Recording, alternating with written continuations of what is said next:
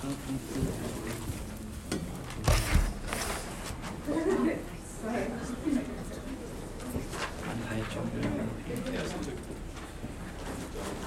I just hit it to start? Oh, it already is. All right, sweet. So I wanna, I wanna. First, I'll introduce myself. Uh, my name is Jake Graham. For those who don't know, I serve in the ministry in Knoxville. Uh, I'm part-time leading it there because uh, the cruises they just had had to go back to Atlanta, so I'm stepping in to lead the ministry, and I'm having a great time learning, a great time serving, and uh, it's incredible to, to serve Jesus, isn't it? And uh, so I want to ask, why did you guys come to this class? It, it, may help me with some things I say or just to hear your perspective. Why? Why did you guys choose this class? And it's okay if you're like, because my friends went to the other ones and I wanted to get notes from this one. It's fine. It's fine. Just I just want to hear your responses on why you guys came. Yeah. Because I'm like, when I saw like American Dream, I thought of like achieving and like success, mm-hmm. um, material I know yeah. like I'm an overachiever and mm. that can get in the way of like our relationship with God. Yeah. Mm, amen. Yeah. Yeah, I think like career goals can really get in the way of like my goals with God and like yeah. dreaming big for Him because I just think, okay, what can I do? What can I do? And it's like right. all my effort instead mm. of God's. Okay, cool. Yeah, you had your hand up. Yeah. Lately, I've just been getting really overly anxious about things like grades mm. and like future careers, graduation approaches to the point where I fixate on those things more than like my trust for God. Right. Wow. Okay. Yeah. I know for me, I got accepted to my dream college. Come on, that's um, encouraging. Let's go. What college is it? It was my been my dream to go since I was three. It was something I really wanted to do, and I got accepted almost with a full scholar, a full ride to go. Come um, on. And I, I'm five, I'm five years old spiritually. Yeah. And I gave that all up for God. Mm. I felt like God kind of wow. wanted me to stay where I was, and so just kind of on the fence of like kind of struggling. Like I still have the opportunity to go. Like mm. I'm not happy where I am, but just kind mm-hmm. of really wanting to like refocus and like what is God's dream for me. Yeah, come on, awesome. I think you two of you guys had your hand up. Yeah, go ahead. I just think it's a very relevant topic, the American dream, because like in college they preach that a lot too. Right. They're like, right. Yeah, what's your future gonna be? You want to like reach this dream yeah. and beyond it. So yeah, I think it's just a very relevant mm. topic. Mm. Yeah, you're right. It's a huge focus. Yeah. I think for me, I it can be really easy to slip into a mindset of just kind of like wanting to do my own thing, especially like mm-hmm. in college. Like we only have four years, so I can yeah. very easily trick myself and be like, well, I didn't come here to like be a disciple. I came here to like be a student. Yeah. I just kind of like want to like do my own thing, and I'm like, God obviously wants me to do that too, or else He wouldn't have brought me here. Mm-hmm. So. Mm, okay, neat. One of you guys had your hands up. Yeah, go for it. Mm, I'm just, I'm just trying to find the healthy balance between what I want to do in life mm-hmm. and how I can still he'll make God priority above of that. Yeah, no, that's real. Uh, what do you guys think is the American dream, if you were to define it yourself? World peace. yeah. Um, I feel like America really preaches just the individualism. Mm-hmm. Um, it's very, it's very self-centered but it doesn't seem that way because mm. it's dressed in all these beautiful things. Right. And so we don't ever think about it as something being so selfish. Right. Okay. Yeah. Self-centered lifestyle. What else? I think having two to three cars, having a nice big house, yeah. going on a nice vacation every right. summer, uh, having your kids play in the best sports teams, mm-hmm. uh, buying a new iPhone every year. Yeah. So. No, I think everyone agree with that. Anyone have anything different? Yeah. Yeah, I was just saying, like, in whatever field you choose to be in, kind of like being the best, mm. and, like, just, yeah, for, yeah, first. Right. Yeah, yeah uh, absolutely. Yeah. Yeah, go. Um, I think it's, like, um, achieving something and then moving on to the next without get, having time to, you know, like, enjoy mm. the moment, just, mm-hmm. like, moving on to the next and being busy all the time. Yeah, the thrill of moving on rather than the thrill of what you have. So I mean, I think we're all pretty aware of what the American dream is. It's and it's not just a good house, a good family, a dog, white picket fence, because that's somebody's American dream. But that not, might be your American dream. You specifically in your mind have something that if you could imagine, if I could live right here and do this one thing, then I would be satisfied. And for you, that's your American dream. And in and of itself, that's not sinful and that's not wrong. But we're gonna we're gonna compare and contrast the kingdom dream versus the American dream. So we define the American dream, but what would you define the kingdom dream as?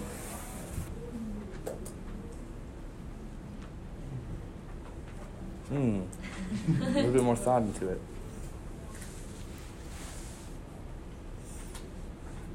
Mm-hmm. Uh, like people were saying, with like the individual out, like focusing on being, like the self-centered focus. I think just being focused on other people and most of all being focused on God mm. and seeing where that takes you. And also, I, th- I feel like with the American Dream, a lot of people get in the mindset of like, what can I do to impress? Like it could even be like your wife or mm. your kids or whatever. But at the end of the day, like the only person or like the only yeah the only person you're trying to impress is God. Yeah. So ultimately impressing God. That's the kingdom dream. Someone had a hand up back here. Oh, yeah.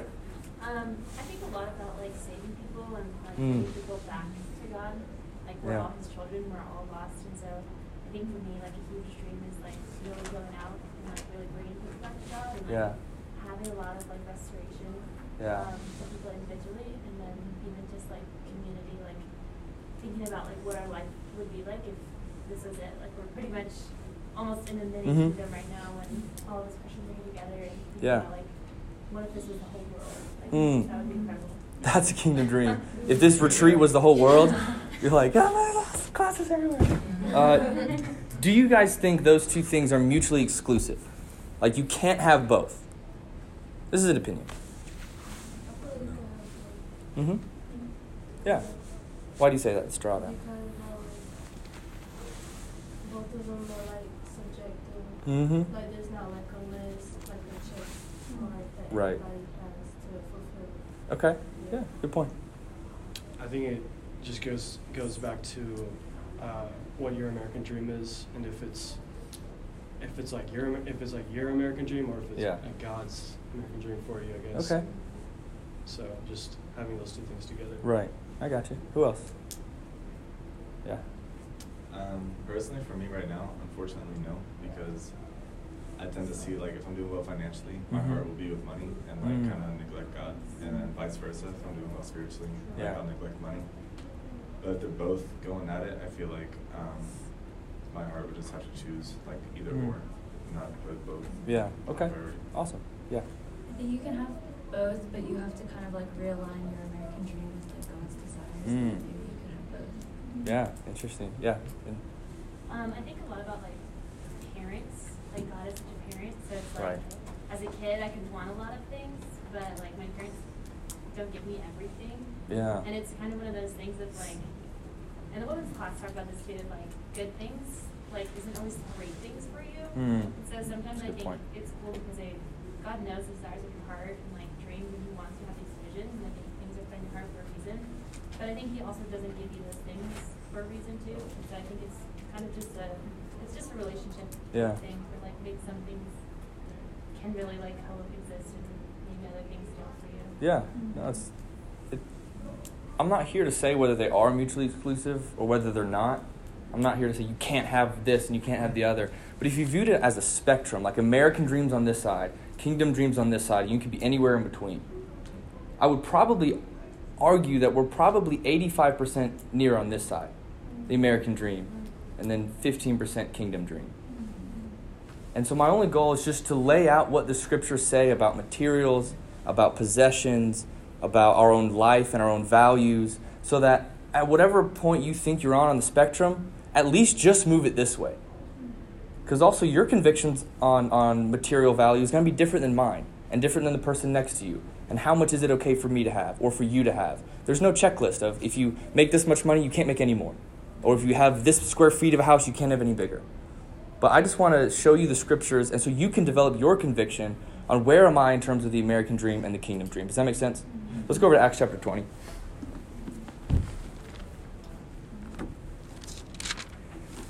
So Acts chapter 20. This is uh, this is Paul, and I'm going to start in verse 17. It says, From Miletus, Paul sent to Ephesus for the elders of the church. When they arrived, he said to them, You know how I lived the whole time I was with you, from the first day I came into the province of Asia.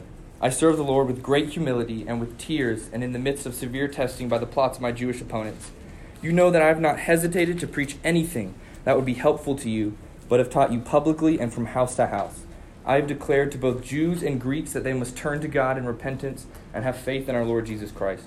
And now, compelled by the Spirit, I am going to Jerusalem, not knowing what will happen to me there I only know that in every city the Holy Spirit warns me that prisons and hardships are facing me. However, I consider my life worth nothing to me. My only aim is to finish the race and complete the task the Lord Jesus has given me the task of testifying the good news of God's grace. I mean, we all know, but Paul is heart, soul, mind, and strength dedicated to the kingdom dream, right? He even to the point where he says, My own life is worth nothing to me. I count it as nothing. And not in terms of self confidence or self esteem or not wanting to live. He's saying, in terms of my value that I put on my own life, how I can control my life, how I could run my life, it means nothing to me in comparison to the kingdom. I'll face prison, I'll face hardship, I'll preach in public, I'll preach in the house, I'll, from house to house, I'll go to Jerusalem where I know people are going to oppress me because it doesn't matter what happens to me or what I have or what I lose or where I go because my life is nothing. My only goal is to finish the race and complete the task. You know, a lot of us, we say, well, if, if I were to reach that point, I would have that conviction. Like if for some reason someone had a gun to my head and they're like, Are you a Christian? I'd be like, Yes! And they'd shoot me and I'd die. And it would be an incredible, inspiring story. You ever thought that? You know, someone's like, Would you really say you're a Christian if someone had a gun to your head? It's like, Yeah, I would. But like, no one's gonna have a gun to your head and ask you if you're a Christian. I doubt whether someone in this room is gonna happen to them. But if we say, Oh, if that happens, then my life is worth nothing to me. But where are you now? What is your life worth to you now? And don't just think about it, but look at what how you live your life. How much worth and how much value do you put on controlling your own life, having your own destiny? Or are you just like, you know, I count my life as nothing as long as I can chase the kingdom, then I'll be satisfied. What does the American dream say about your life? It says it's your life. Go and experience, live, buy, consume, spend, go get more money, if you want that thing, you can have it. This new piece of technology, it's incredible. If you don't, what are you doing if you don't have it? Show your friends that you have it. You, you can fulfill yourself with all these different things. That's the American dream. The fruits of your labor can be laid up in anything that you can afford and anything that you want. Go and live the American dream. Or could we be like Paul and say, My life's worth nothing to me. I just want to complete the task, I just want to finish the race that life of the American dream, it's, it's not sustainable. We, as humans, we have a chronic dissatisfaction for what we already possess. It's, it's never going to be enough for us. And if it was, then why did you buy that new pair of, of shoes? Or why did you buy another shirt? Or why did you get another watch? Or why did you get another phone? Or why do you want to buy that new car? No, they're not bad. But why are you chasing those things if, if, you if your life is worth nothing to you and you're only there to complete the task? So evidently, your life means something to you. And it's up to you to determine where, where do I put my value in my possessions. I think consumerism is a disease that feeds off of your desire and then breeds dissatisfaction. You buy something because you want, you want to fulfill a desire that you have.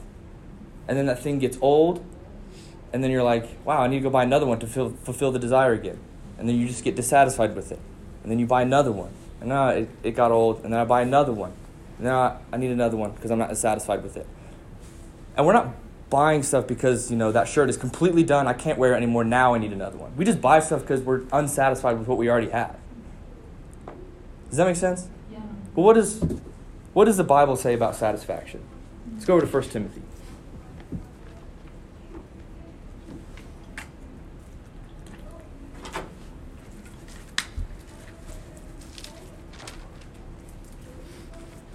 And uh, in chapter 6,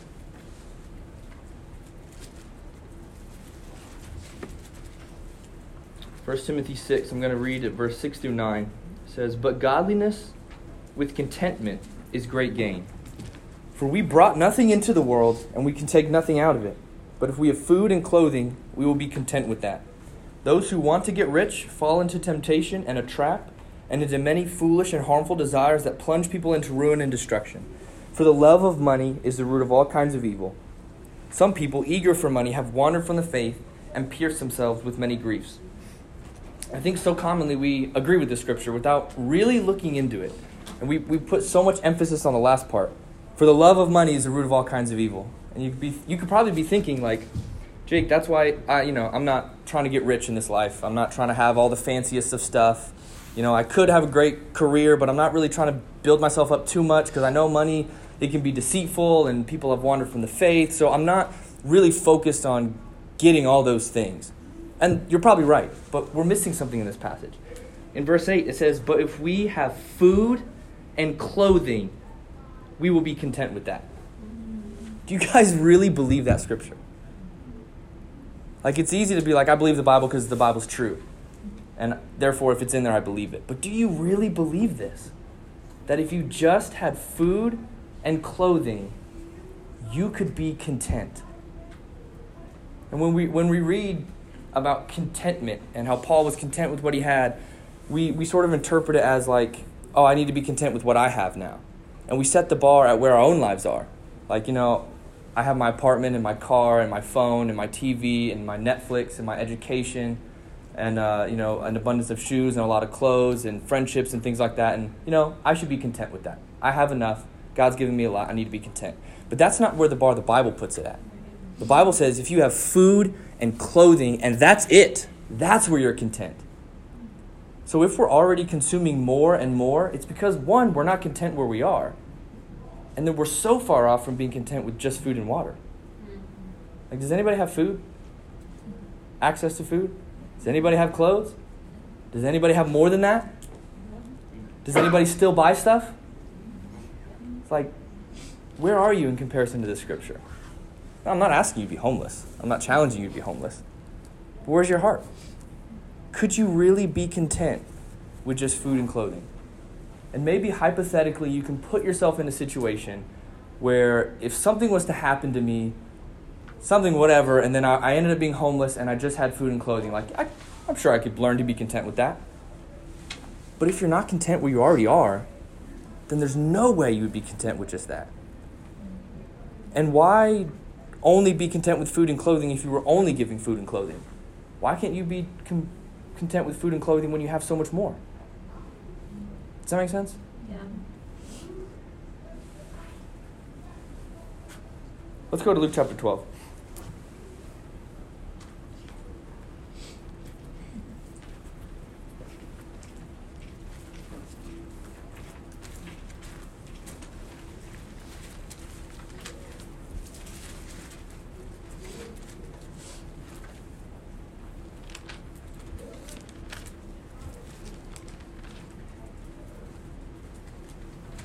Would any of you guys define yourselves as greedy?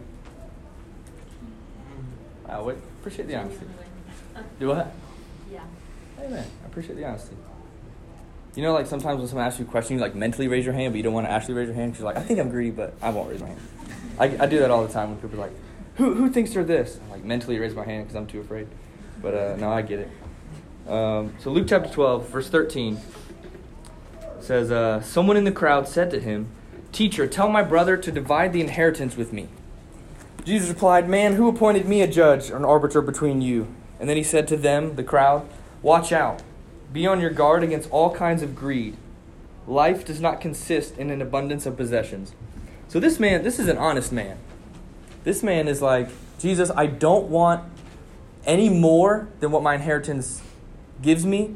I, I want to be right. I want to be fair. That's why I'm asking you not just to give let my brother ha- give me all my inheritance, but just split it with me so that he can have his rightful share, I can have my rightful share. I don't want to be excessive. That's why I'm asking you, Jesus, can you help us in this situation because my brother's being greedy, my brother's being unfair, he's being dishonest, and he's being excessive.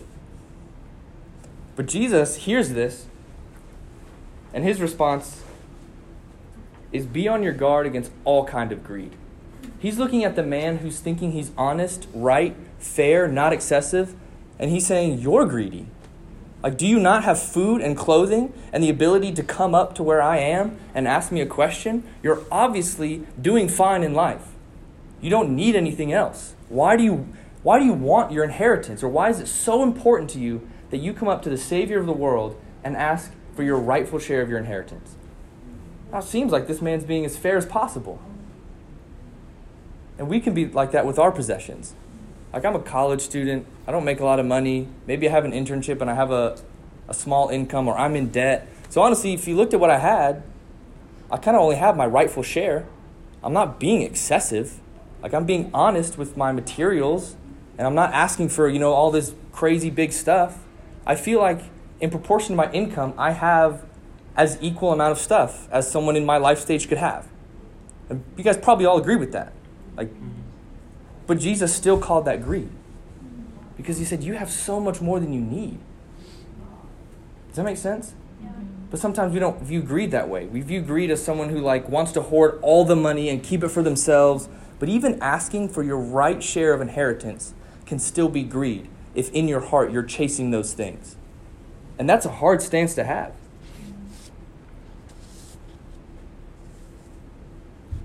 How much do you care about your possessions? Like this man asking for his inheritance. He cared so much about it. You know, I, uh, I collect, you guys probably have collections of stuff as well. I collect mugs. Like, I love coffee. I, uh, I don't buy Folgers already ground stuff. To me, it's just like, what are you doing?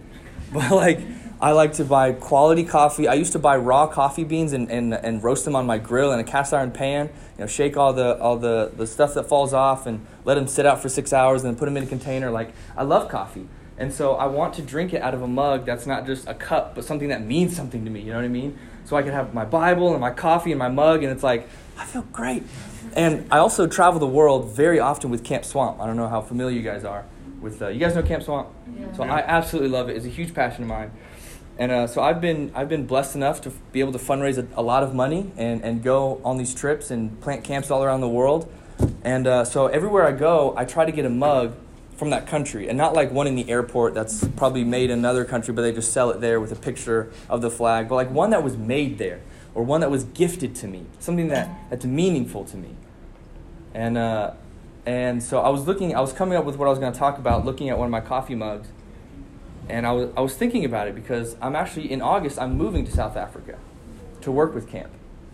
And I can't take a lot of stuff with me. Maybe two suitcases is all I can fit. I could maybe bring one or two mugs. so I was, I was thinking about all of my possessions at that point. Like, what, what is valuable enough for me to take? What, you know, what's necessary is probably going to take up the majority of my space anyway with just you know a week's worth of clothes or stuff like that. So I was like, what am I going to do with all my mugs? And then all the shoes that people have given me from different countries and, and, and trinkets and shirts and gifts and things like that. When I go over there to serve, they're so grateful they give me something. Like it means something to me. How can it be bad to want to keep that? But since I'm going somewhere and giving up everything to chase the kingdom dream, I can't have my American dream materials. And you know, earlier I was talking to my parents. I'm, I was like, you know, can I keep stuff at your house? They're like, yeah, just put it in a box, keep it up the attic. But why am I still trying to keep all my stuff? Like I'll be so far away from all my mugs that are to be my parents' attic that I won't use them, and they'll be dusty. And sure, when I move back, I can have them. But like, why do I care so much about a piece of ceramic? I mean, if it's really repre- representative of the memory it carries, I always have the memory. And even if I forget, somehow I'll be reminded. Or even if I just forget in total what that mug meant to me. I'm serving the kingdom. That's the reason I forgot anyway. So it's worth it. Let's read the rest of Luke chapter 13, starting in verse 16. And then he told him this parable The ground of a certain rich man yielded an abundant harvest. And he thought to himself, What shall I do? I have no place to store my crops. And then he said, This is what I'll do I'll tear down my barns and build bigger ones. And there I will store my surplus gain, grain. And I'll say to myself, You have plenty of grain laid up for many years. Take life easy, eat, drink, and be merry. But God said to him, You fool, this very night your life will be demanded from you. Then who will get what you have prepared for yourself? This is how it will be with whoever stores up things for themselves, but is not rich towards God. Why could he not have sold his surplus grain and given to the poor. Like he had what he needed. But once he got more, he said, This is mine. I'm going to keep it and I'm going to use it and I'm going to be satisfied with my life. I was reading this one book. Um, about uh, the, a, the Christian response to poverty all around the world, or what it should be. And there was this there was this income challenge, and I know this is not as relatable to you guys as college students, but it was a really good principle. And they said if you understand what your income needs to be to take care of your family, like let's say you have a family of fifty thousand dollars is what you make, and that's enough to take care of your home and your wife and your kids. Then if if you ever get a raise, give it away to the poor. Because you've proven by your life you don't need it. Mm-hmm. Like if, if you make 60000 you've done a great job at work, you've worked really hard, let's give you $10,000 extra a year. That's $10,000 that you have proven that you do not need. But there's people that do need that $10,000. Or different ways you can split it, or different ways you can serve with it. But what do a lot of us do? We're moving out. We got, you know, we're getting this big house. Or, oh, I'm getting a car. Or, Oh, we're going to go on vacation. None of those things are wrong. You probably deserve a vacation. Or, you know, you could probably use a better car since you worked for it. You didn't get a $10,000 raise just out of nowhere. You were a hard worker, you were honest, and you worked for it. But you've proven yet you don't need it. So why don't you just give it away to the poor? What a good example of a Christian that would be. Know, the storage industry, this guy needed more place to store his, uh, his grain. So I was looking at some things at the storage industry in, in the United States. And I'm sure that none of you guys own a storage place, like personally, right? Okay, I'm, I'm assuming so. But uh, the storage industry has 2.2 billion square feet in America of extra space that we fill with stuff that we don't use, but we're just too afraid to let go of it.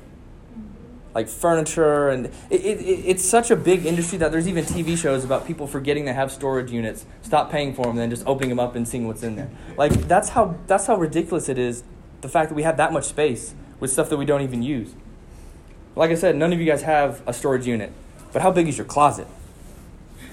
How much of your closet is honestly a storage unit of stuff that you don't wear, of stuff that you don't use, of stuff that you just keep? Is your closet a storage space? Or do you just have what you need? Is any, I mean, not necessarily just your closet, but whatever things you own. Have you, how many times have you torn down your house to build a bigger one? or torn down your technology to get the greater ones. Think about it. There's a there's a neat project called Project 333. Have you guys heard of it? All right, sweet. I get to break it to you. So it's this idea of having 33 items of clothing and using only those 33 for 3 months. And anything more than those 33 items of clothing you give away because you're able to live with a variety of different outfits off of just 33 accessories. A watch would count, a jacket would count, one pair of socks would count as one, a pair of shoes would count as one. You could, you could pick 33 items out of your closet and go, I'm going to use these for the next three months. And I, I can still have a variety of different combinations. And I could give the rest away. And I was going to count how many items of clothing I had, but I was kind of too scared to do it. So, but I know there's shirts and stuff that like as I do laundry, they just sit in the cabinet and I don't even like use them. So I put the new laundry on top of it because I already know I'm not going to wear those shirts. It's like, why don't I just give them away? Like I could easily do that. I could have 33 items of clothing and be perfectly fine for three months, and then the three months would reset, and I, I could wear all that stuff over again. There, we, we have so much stuff that we don't need. There was also a study done. Um, on the average household that on an average day to day basis, people use 40% of their house space. And they did that by tracking where their feet went. So it's not like if you went to the bedroom, therefore your whole bedroom was used. Like we could literally cut our houses in half and still not use it to its full potential.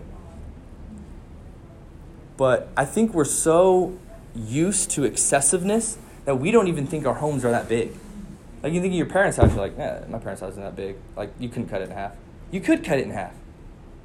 Like you absolutely could. I've been to houses around the world that are about as big as half of this, like this area, and they have four kids. And there's a mom and a dad in there. And that's their home, and they use it to the full potential. But yet, our bathroom is about that big. But we're so used to our excessiveness. You know, I had this, uh, I can be very idealistic and in terms of like man if everyone like have all these these crazy ideas and dreams of like man if everyone could do this how much greater would it be for Christianity or to make disciples or to, you know, like the world could be this retreat center. It'd be, I have all these, these ideals and, and sometimes it leads to frustration because, you know, there's no way I'm ever going to get a group of people, a collection of people to, to do the way, do things the way I think. And uh, that's, that's always how it is with people that are idealistic. So the frustration is normal. But uh, I had this idea of like, we could, families could buy a house half the size you know, and s- still not used at the full potential, still be fine. Sure, they'd be cramped or whatever else. That's not really true. You just have to get used to it. Um, and we could save so much money that a church of 200 people would have $2 million if each household saved $10,000 by cutting down to a smaller house. So you think you go to a smaller house, you, you'll easily save $10,000 in one year. And if everybody in your church, you know, I just did the average number of church members in the southeast because there's North River with a thousand something, and there's Knoxville with 70, and Nashville with a couple hundred. So it's about 200 uh, households. So each church in the southeast would have $2 million of, of money to serve the poor or do whatever they wanted. $2 million just because we decided to live in a smaller home. And I was like, you know what we could do? We could take that $2 million and we could rent out a space and invite the, the poor and the homeless in and feed them and preach the gospel. And we could baptize people left and right because we're taking care of the poor. And then the news would get catch wind of that and be like, what is this? Why are we seeing all these homeless people come to this area and you're taking care of them? Like, what, what government grant did you get? Or what nonprofit do you work for? And you're like, nothing. I sold my house. And that's the money I'm using. And I'm thinking, how incredible would that be for the Southeast if we did that? But we don't because we want a big home and we want the clothes that we have and everything like that. And we don't even think of the impact we could have if we just stopped where we're at. And everything we made past that was just going to the poor to help somebody else. You have the clothes you have. You have your 33 and you don't need to spend any money and all the money you would spend on clothes can go to serving the poor and making an impact. I think that would radically change the way we view Christianity personally, and I think that would have a radical impact on the world we live in. Isn't that amazing? $2 million per church just because we're willing to give up the American dream in pursuit of the kingdom dream. Let's go to Hebrews 11.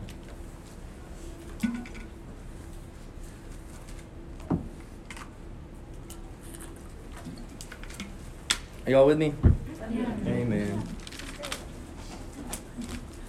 Hebrews 11, starting verse 24. says, By faith, Moses, when he had grown up, refused to be known as the son of the Pharaoh's daughter.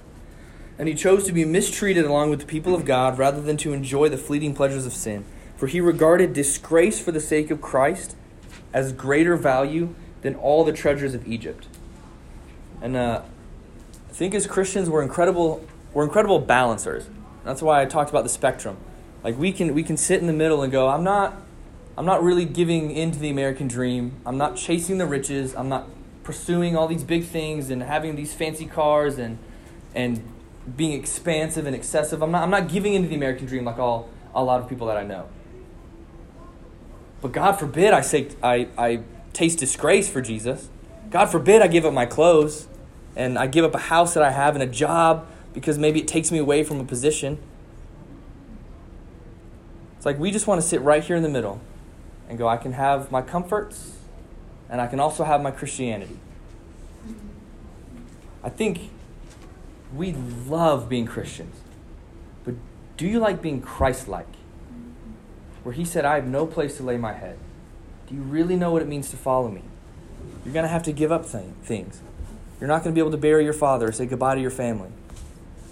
We love being Christians and going to church and, and, and feeling fulfilled with the scriptures, but when, when Jesus calls us to be Christ like, what is our response? And also, I'm the way I'm afraid that also we view heaven as just another luxury at the end of our lives. Like we can stand in the middle and be Christians and enjoy the benefits of Christianity, and then we just go, and then I get to go to heaven and enjoy all the luxuries of, of eternal whatever, eternal goodness and, and being with God. That's not, that's not the way it should be viewed. Where do you draw your line of comfort? Where is, where is your balance? Or are you just going to be like, even if I'm so radical that I, that I give up way too much, I'd rather do that than be complacent and not please God. C.S. Lewis said, I didn't go to a religion to make me happy. I always knew that a bottle of port would do that. It's Portuguese wine. If you want a religion to make you feel really comfortable, I don't recommend Christianity. Are you materially comfortable? Do you think your Christianity should make you materially uncomfortable? And to be fair, there's, there's thousands of your brothers and sisters around the world that are very materially uncomfortable. But honestly, I would, I would rather be them because I've been in their homes and I've seen their hearts and I've seen their servitude, and they're so much happier than we are. And they're so much more content than we are. Like, if we break something, we're so upset. Like, you know, if, if one of my mugs broke, oh, man, I'd be so upset. Like, I feel like I'd have to fly to the whole the country again just to get another one. But, like, it's a mug. It doesn't matter. Let's end in Romans 12.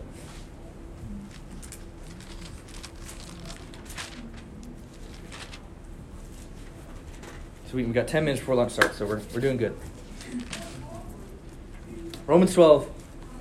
Therefore, I urge you, brothers and sisters, in view of God's mercy, to offer your bodies as a living sacrifice, holy and pleasing to God. This is your true and proper worship.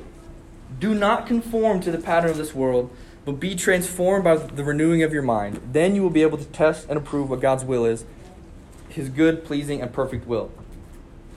Do not conform to the pattern of this world. Are you any different in the way you treat your stuff and your materials than your next door neighbor, or the person in the apartment next to you, or maybe a non disciple roommate? Are you really any different materially? Because uh, you're probably very different spiritually. Like you have quiet times and they don't. You read the Bible and they don't. You, you get advice and discipleship and they don't. But materially, are you different? Or are you just conforming to the way the world, the world standard of, of stuff is? Because we're still called not to conform to the world.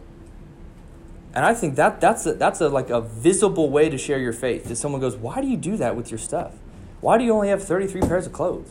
Like, why you got a raise, but you didn't buy the car that you've been talking about you wanted?" That's like a very great way to show your faith and be an example of a Christian. Or are you just the same same way the world handles their stuff? It's not it's not a biblical command to give away your things. There's no requirement in Christianity that says if you don't give up your stuff, you won't make it to heaven or you won't be like Jesus or you won't be a disciple that Jesus wants you to be. And uh, I, I was I don't know if tempt is the right word. I thought about going to the passages where it talks about repentance and people giving up all their stuff and giving up, you know, you know, all their possessions and paying back four times the amount of, of things they've stolen. But it's, I want you to come up with your convictions on that. Because I can't read those scriptures and say the Bible commands you to give all your stuff away. Because that was their response in repentance. But in terms of the American dream and the kingdom dream, the material possessions or your spiritual quality, what is your repentant conviction going to be? That's for you to decide. But consider the life that you could live, the example you could be, and the spiritual reward you would get if you forgot about the American dream and only chased the kingdom dream. Thanks, guys. That's what I have for you.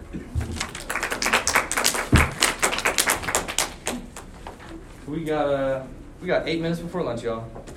You're welcome.